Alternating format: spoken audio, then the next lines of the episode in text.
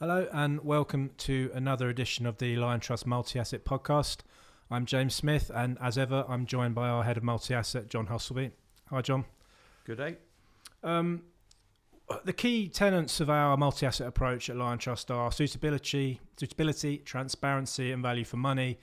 Transparency is at the forefront of today. Obviously, with things going in, with everything that's going on in the market, we want to be fully transparent. We want to communicate with our clients.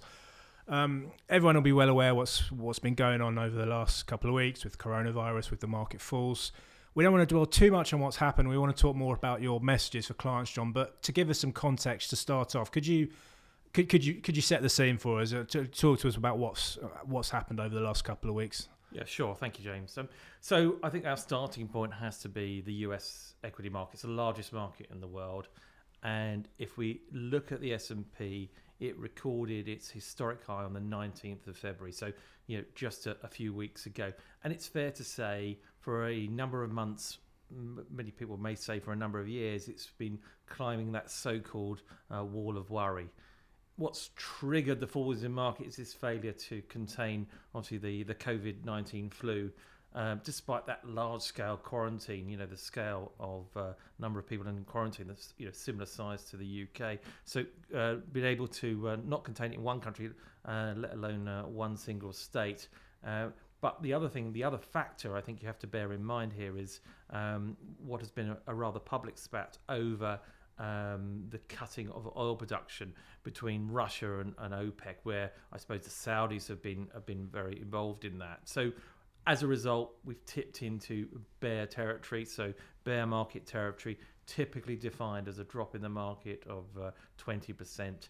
It's fair to say that the speed, the magnitude of the market decline uh, has been fairly extraordinary, very much driven by emotion, with very limited facts on what is a brand new disease.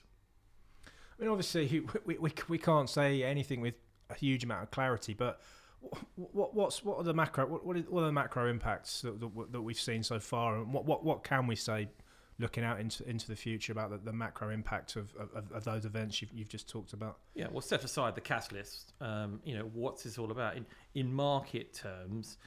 Investors, commentators are alike are reacting to what is a classic growth scare.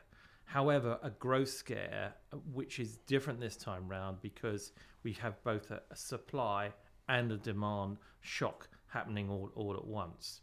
We've seen um, central banks, they've already responded rapidly. Emergency policy, uh, slashing interest rates, whether that's in the US or just the middle of this week, um, you know, obviously in the UK as well, 75 down to 25 basis points. Lines of credit, central banks have done as well.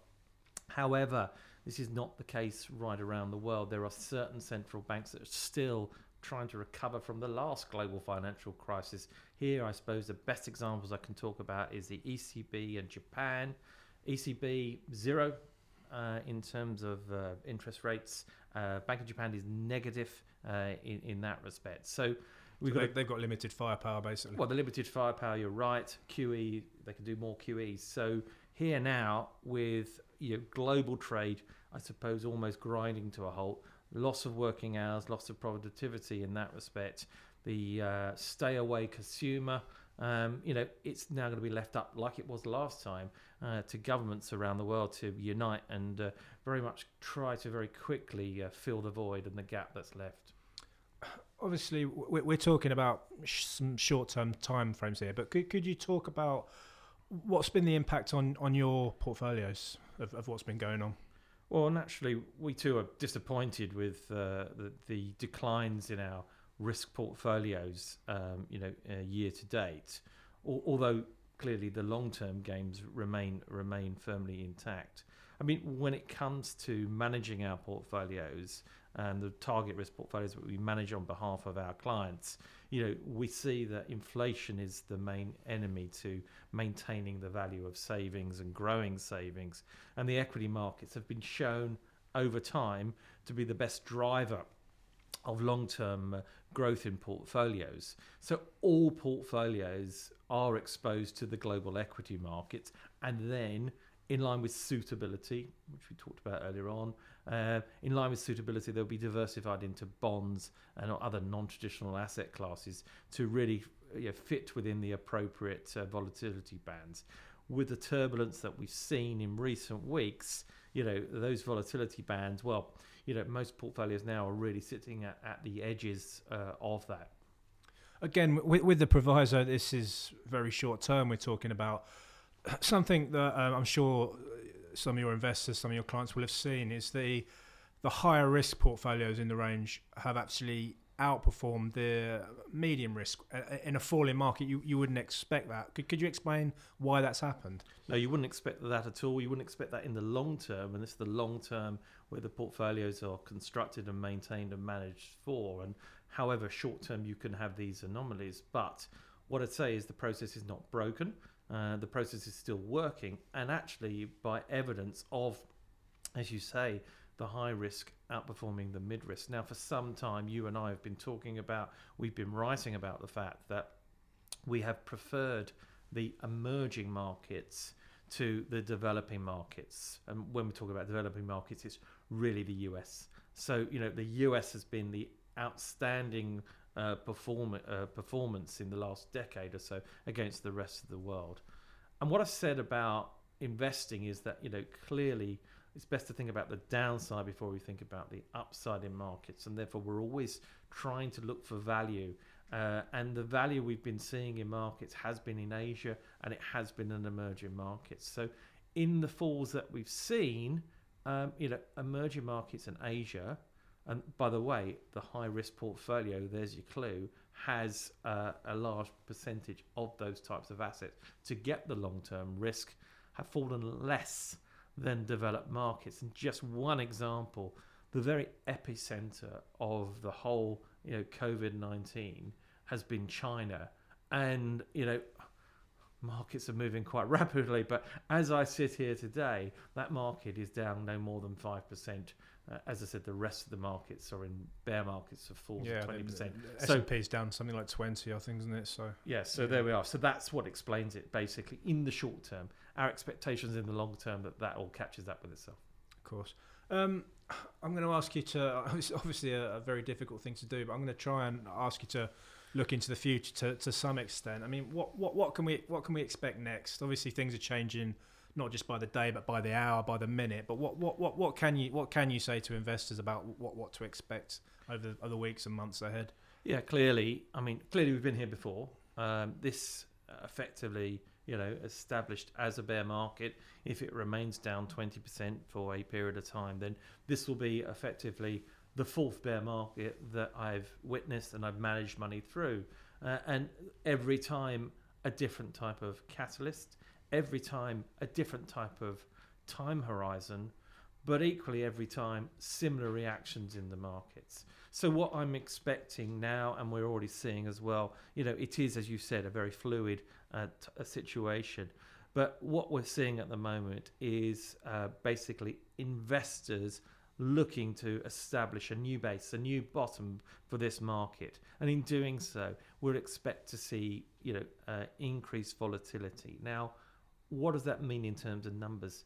I think the best way to explain it is that typically in a if there's any such thing as an average year, but in normal conditions, you know, a large movement in a day would be up two percent or down two percent. We would react to that as a as a sort of a, a day uh, of extremes, and yep. you know we've done that type of analysis over the years. But you know we've seen days of you know ten percent down, and we're likely to see days of 4% up, 8% up. Yeah, What you see is that the worst days in markets are typically followed by some of the best days in markets. Uh, and that's what we're going to see. So, you know, in doing so, stick to the strategy. Uh, we'll stick to our process. Don't panic and stay invested. Okay, you, you, just in that in that last sentence, you've you've talked about perhaps some of the key messages that we that we want to reiterate to clients. I mean, in in previous podcasts, anyone who's come to see one of your presentations will have heard you talk about patient investing. I think obviously that's going to be very much to the to the forefront now. C- can you can you explain just what you mean by that and, and why you, why you feel it's going to be absolutely necessary and and what I guess what we can safely say are going to be fairly volatile, a fairly volatile few months or, or even further out. Yeah, patient investing is is as you said, it's the real foundation to our process and indeed offering the target risk portfolios that we do. When I look at successful uh, investors and you know and indeed a lot of their underlying fund managers that we work with, you know, some of their attributes, one of their key attributes is you know, taking a focus on the long term, being patient, coupled with you know um, applying their um, style and approach, their process on a consistent, repeatable uh, manner. So for us, as I said, we are invested in equities and diverse, diversified uh, into other asset classes to get the suitability in terms of the risk profiles. But what we know about equities is that they do not go up in a straight line. Yeah. Linear fashion is what we would we would technically call it. They do not go out in a straight in a, a straight line. And you know, um, you know, we know that long term success in investment, it it w- we need to expect you know corrections, pullbacks, and like we might be witnessing today, bear markets. But in doing so, by sticking with it, you know, we get the long term reward. Now, you know, the other, I suppose, a question following that really is well, you know, if we are in a bear market, then you know, is there some opportunity for us to to make some money? Perhaps you should have been asking that question, not me. But but I think the answer the, the answer to that is yeah. Look, there's no doubt uh, there will be a chance for us to increase our, um, our our risk appetite at some point. Bonds have become more expensive. I think. Well, I think hopefully you would agree with that, uh, and, and I think equally you would agree with that. Uh, you know, equities are certainly cheaper than they were were a couple of weeks ago. Yeah. You know, so we'll have an opportunity. But in the meantime, this is not to say nothing's happening in your portfolio Yeah. because the underlying fund managers, you they'll know, be they'll be finding opportunities. Yeah. They'll be they they stick to a process and they'll they'll be finding cheaper stocks. Yeah, I mean, So- you look, I, I came back into the office, you know, yesterday afternoon. Um, you know, uh, fund managers. I've sit on the fund management floor. There are fund managers there looking through the markets, looking through the stocks, looking to see things that basically have just been thrown out. You know, Yeah. uh, and see if there's some bargains there. You know, they're not panicking. We're not panicking. We're maintaining our long-term strategy. You know, and really, uh, you know, pardon the pun here, but really, you know, the best uh, vaccine for the market is going to be time. Okay, great. Um, as we said right at the start, transparency is essential to, to everything we do on, on, on the multi-asset portfolio. So I'm sure we'll, we're going to be talking and, and writing about these these events over the over the weeks and, and months to come. That's all we've got time for today. So uh, as ever, John, thanks very much for your time, and thanks everybody for listening.